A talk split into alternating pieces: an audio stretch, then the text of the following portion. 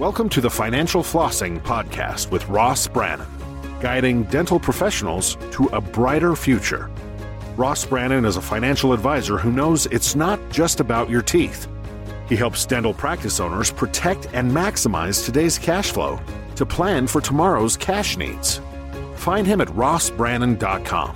On the show, he brings together experts to help dental professionals looking to make smart money decisions to grow their income, turn their retirement goals into reality, and improve their lives. And now, here's your host, Ross Brannan. Welcome to the show. My guest today is Dr. Richard Huot of Beachside Dental Consultants. Richard started in his hometown of Maine 32 years ago. He built a practice from scratch where he averaged 50 new patients a month. After nine years, he sold it and moved to Florida. Smart man right there and he, where he successfully bought and merged four existing practices into one. He produced produced in the top 20% nationwide on a 150 day work year. And so Richard has a lot of really cool things to talk about, a lot of wisdom to share. Richard, welcome to the show. It's a pleasure being with you. Thank you for having me on. Sure thing. So, out of school, you went to the military and then you started practicing yep. in Maine. So, kind of walk us through your story. You know, I'd like to add in there that, you know, between my junior and senior years that summer, the prime interest rate, New York prime, was 18.3%. So when we talk about inflation today, I lived it. I looked at that interest rate and said, you know, I better start looking at alternatives for when I get out of dental school.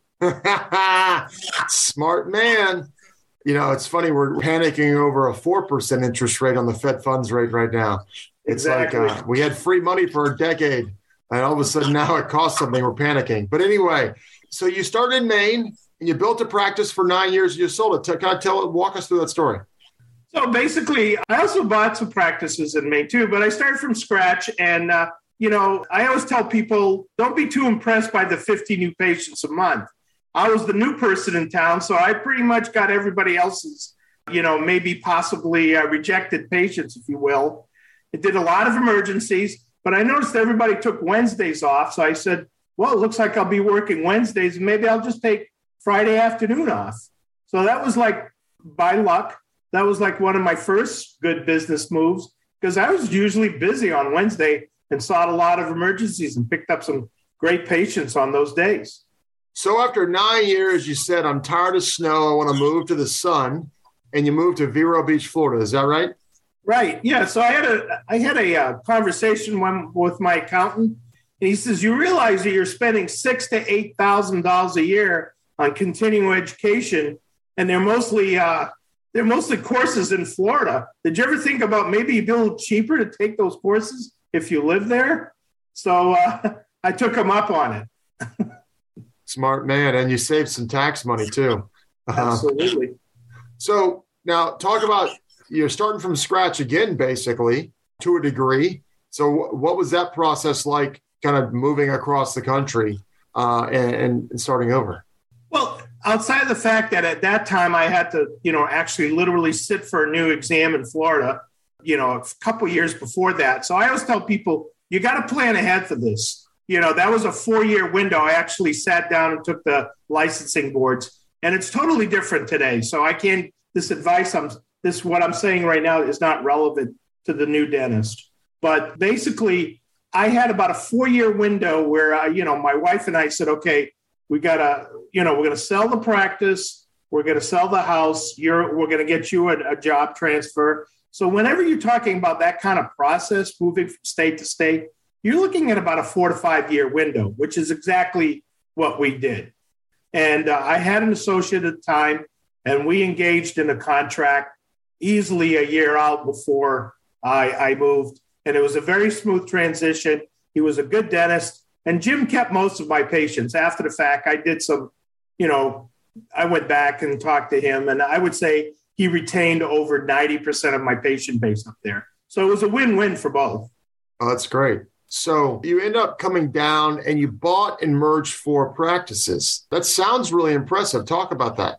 Well, one thing that I'd like to tell all the young dentists out there is I wouldn't recommend a scratch practice for anyone unless there was literally not a dentist in that town. or the numbers just made sense.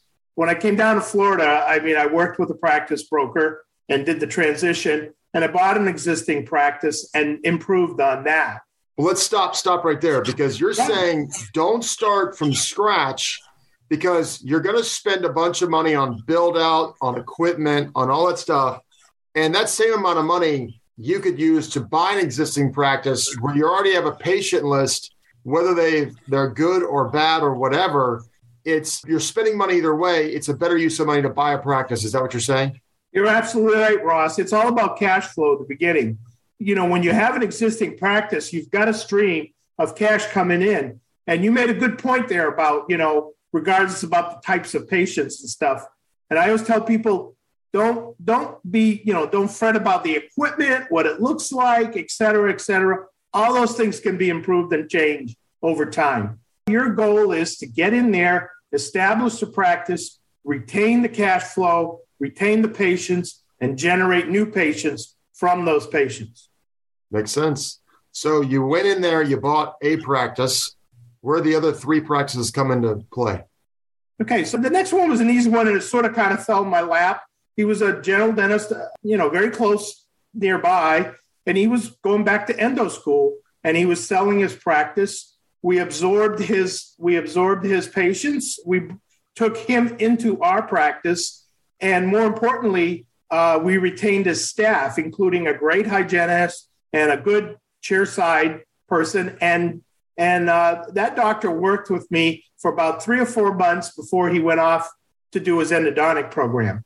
So the patient, there again, when you have a transition like that, the patients tend to stay with the practice when they ease in like that. They came and they were seeing him at the end. He finished off his big cases, and it was a nice, smooth, easy transition.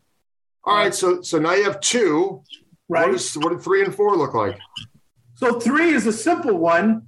Uh, the doctor just wanted to move to the west coast of Florida, and you know, you know Florida as well as I do. Uh, you know, some people get tired of seeing sunrises, so now they want to see sunsets. he moves over to the west coast, and uh, he had a smaller practice, but again, he worked for me for about four or five months. And dentists are pretty funny when they sell their practices and they and somebody takes over the management of it. Somehow they get really productive and it was great for me because it was basically he was occupying my empty chairs and bringing in patients. And obviously, I was paying him a salary, but I was getting the benefits from that increased cash flow. The fourth and final was a good one. Was a, a class of 1951 Northwestern Dental School grad, and uh, he was just at the age, at the tender age of 70, decided he was going to hang it up and he was thrilled, A, that he was selling it to somebody with prior military experience, and B, somebody that actually went to his dental school. He was a great dentist, had a pretty decent recall, you know, for somebody in that age bracket. And again, we bought, we got some uh, staff members, and his patients were marvelous. I mean, really well educated, well used to comprehensive dentistry. And that was like gravy off the top. I really, really enjoyed working with him. And he and he only practiced with me for two months. And so you had four practices, you rolled into one. Now, did you have one location? Did you have two locations? Did you have four locations? What'd you have? I always kept one location. It's it's it it's getting to be a little difficult juggling it and I, but if you do have distance problems i recommend that you know you would probably have more than one location the last uh, practice the gentleman was on the beach side of uh, of Vero Beach. So I actually physically moved to practice. I needed a new space. I expanded it, and uh, that actually helped because some of his older patients really didn't want to go too far, which is another factor when you're buying practices. You know, where are your patients coming from? You need to do zip code searches, et cetera, et cetera, figure out where these people are coming from. So you produced in the top 20% nationwide on a 150 day work year. Now, four days a week, 150 days is 37 and a half weeks. So that's basically 15 weeks off, which is basically almost four months off a year. A lot of people would probably be are probably envious of hearing that. Talk about how you were able to do that. Well, you know, it's kind of funny. I really hear from a lot of young dentists And I'm sure you've heard this too about this work life balance that they all want. Well, I got to tell you, you know, make it uh, make enough money where you can do what you want, then you can have work life balance. Isn't it amazing how that works? Isn't it? Mm-hmm.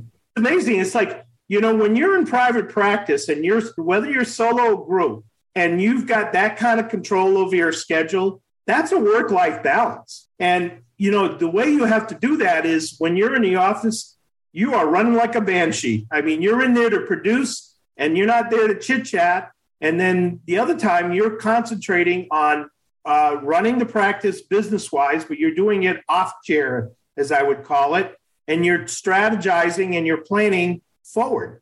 And obviously, one of the reasons I was taking time off too was I was in the Air Force Reserves and I was involved with the Dental Association. But I found that with that kind of schedule, I was never booked out more than a week in advance. And uh, to tell you the truth, that's where I liked practicing about a week in advance, tops. All right. So eventually you sold your practice 2008 and you started consulting. You were consulting before that, but you really didn't have time to do both. You said, okay, this point in my life, I'm going to start consulting. So talk a little bit about what your consulting business is like, what you focus on, how do you help people? So a lot of the first initial consulting wasn't actually on site, you know, at people's offices it was mostly a lot of it was transition. And to tell you the truth, I was helping fellow de- dentists that were in the military transition from you know military life to practice life. Now that financially for me, that was more of a almost a gift to class, you know, colleagues of mine. But I, I got pretty good at it, really helping people out. Uh, I've got a long list of people I've helped over the years, and some of them have paid me back in more than just money. Uh, I did it that way. But then I, I, I as, as, my reputation got going, I started doing in-house advising or with the wonders of Zoom. I can now do that now. And I had already gone through the financial planning courses that gave me some sort of, because invariably what happens is most people, once you get them going, dentists, dentists are smart people. They figure it out after a while. Sometimes they just need a push in the right direction. But then what I used to tell them is like, okay, you've got the operations figured out. What are you going to do with the financial part? And that's where I worked with their partners. You know, if they already had CPAs or CFPs, I would, you know, say, hey, you know, I'll work with any of your people. I'll work with your estate attorney. I'll work with any of it because I had the I had the financial language behind me and the knowledge, but I felt, well, they need somebody probably, especially if I'm dealing with people away from me, this is, you know, maybe they need to be handed off to their local advisors who all, you know, who probably were giving good advice to begin with. So, what are the challenges that you see dentists facing today? There's a lot of stuff going on in the world. What, what, are, you, what are the biggest challenges you're seeing? I think the biggest challenges is the, you know, I always tell people, you know, it, buying a practice or setting up solo or, you know, just doing private practice as a whole today is sort of like trying to eat an elephant. You know, how do you eat an elephant? You do it one bite at a time. And I think it's overwhelming for a lot of young young dentists. Now, a lot of them, about you know, according to the ADA statistics, probably about thirty percent of our dentists coming out of dental schools will try the the DSO route or try associateships because they really literally need to get their feet wet. And uh, they once they do that, they still realize a lot of dentists are entrepreneurial in spirit and they still realize you know hey i really want i want to be doing this you know on my own or with a, a group of like-minded individuals and there's plenty of room in dental dentistry right now even though there's a lot of consolidation consolidation i'd still say that you know the opportunities are still there you just have to look a little harder well, you brought up the DSO world, and that's obviously kind of a polarizing topic. Do you have uh, any opinions on selling to a DSO versus not selling to a DSO and, and all that? So, actually, I've actually worked for a DSO, and that was in the 2012 time because I was actually helping a friend. He's the one that sold to the DSO, they convinced him that you know he should bring me on part time just to help him out because that their model uh, existed that what existed was a, a two person model. And I found out and I learned a lot from what they were doing. The selling process is pretty interesting because they go with the EBITDA formula, which is earnings before interest, taxes, and depreciation. And they initially may offer you more money than you could get for a private sale. Well, they but but they beat you down. They're going to offer you X, but by the time it's all over, it's seventy percent of X.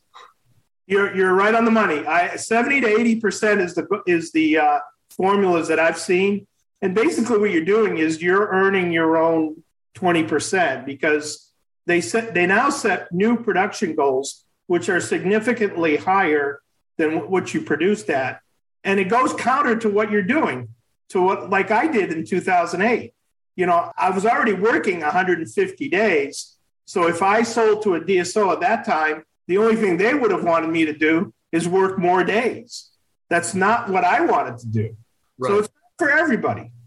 Right. So if you were selling today, would you sell to a DSO where you're likely going to get more, or would you sell to a, maybe call it pay it forward and sell to an associate, or would you sell to someone moving to the area? What, what would you do? I think the best advice I can give somebody at this point in time is I would you know, certainly run the numbers with your financial people. Have them take a look at them, and if your goals are more important, what's your time frame? We just talked earlier in the show about a four-year time frame before you do any of this. What are you doing in those four years? How is how are you setting up your practice? So you may or may not be able to get as many people interested in and buying your practice but there are enough dentists out there that are looking for opportunities. And you may consider, instead of a DSO, selling to a, a group of large, uh, you know, a, a, bunch of dentists that are looking to gather extra practices. Well, you, that's one thing you're seeing. You're seeing dentists kind of creating many DSOs in scenarios. Yeah, I've talked to dentists who sold to a DSO at say 46, 47 years old. I said, uh, what are you going to do with your life now? Because retirement is is kind of a myth for those who don't know. Um, and he says, "I'm going to manage my investments." And I looked at him and I said, "You ain't that rich." yeah, I mean, I find that interesting that that somebody would think that that's a 40 hour a week job. You know, considering uh-huh. you you you know you know what it takes to manage your clients and how much time it takes you per client. Right. And since we both live in Florida, you know that you know, life on the golf course seven days a week isn't exactly desirable for a, a lot of people either. No, that's that's a recipe to die early. So, how are you coaching your clients through this challenging uh, employment situation of of uh, attracting and retaining staff? What's the solution? Is there one there? Well, you brought up a really good point because the workforce issues are nationwide. Everybody is everybody is uh, is looking for employees there are a lot more temp agencies now that help out. So you can tap those. And I have a list of those that I provide my clients with that are reputable. The days of putting it out on, uh, you know, even putting it out like in Glassdoor and Indeed and places like that, you're, you're probably not going to get that many bites. Everybody has a shortages. There's some areas of the country that are more short than others. Obviously, uh, in Florida, we have the luxury of people streaming into our state. I mean, they may be temporarily streaming out on the West Coast right now, but it's all, they're all coming back.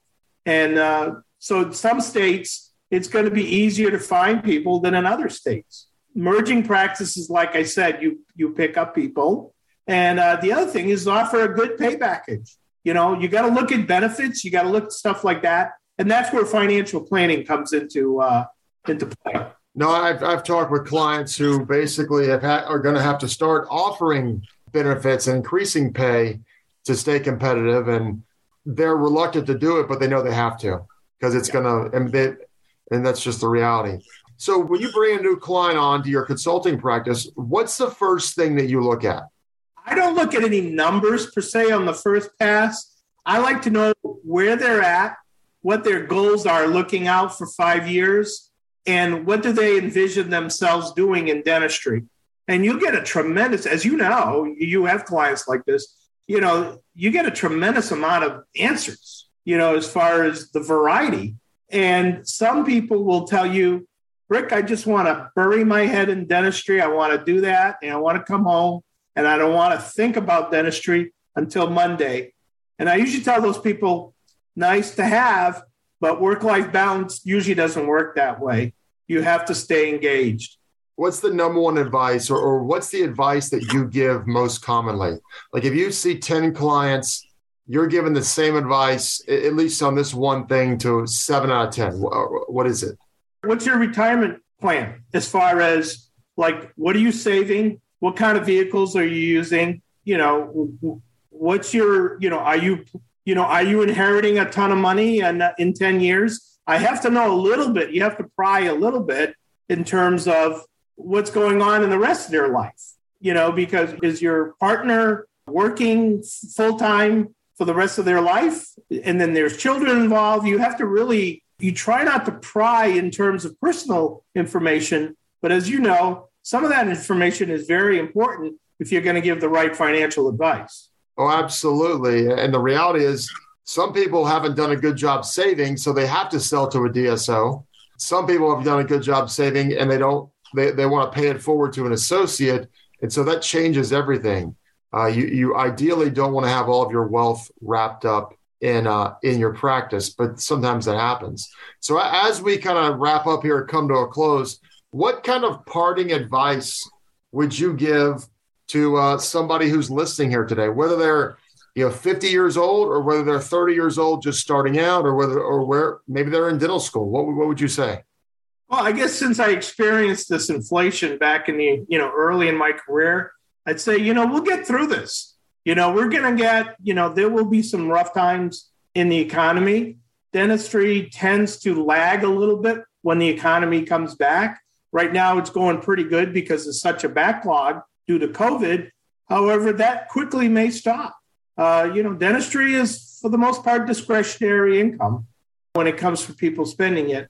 And if they don't have insurance coverage, a lot of them will, will forego it. So I would say stay on your plan. Make sure you save anywhere from 10 to 15% of your personal money and uh, keep going. Don't be afraid of the stock market.